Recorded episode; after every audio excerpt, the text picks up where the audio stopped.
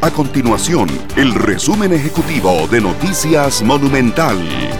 Este 31 de enero vence el plazo para el pago de impuestos a sociedades anónimas en el país. El pago se puede realizar en la plataforma de administración tributaria virtual, mejor conocida como ATV, por medio de los servicios web de las entidades bancarias o directamente en sus ventanillas, con solo indicar el número de identificación de la persona jurídica.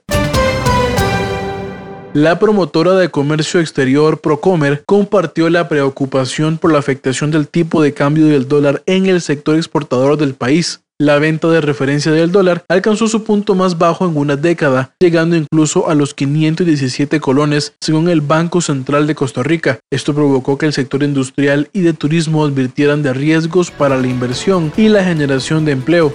Estas y otras informaciones usted las puede encontrar en nuestro sitio web www.monumental.co.cr.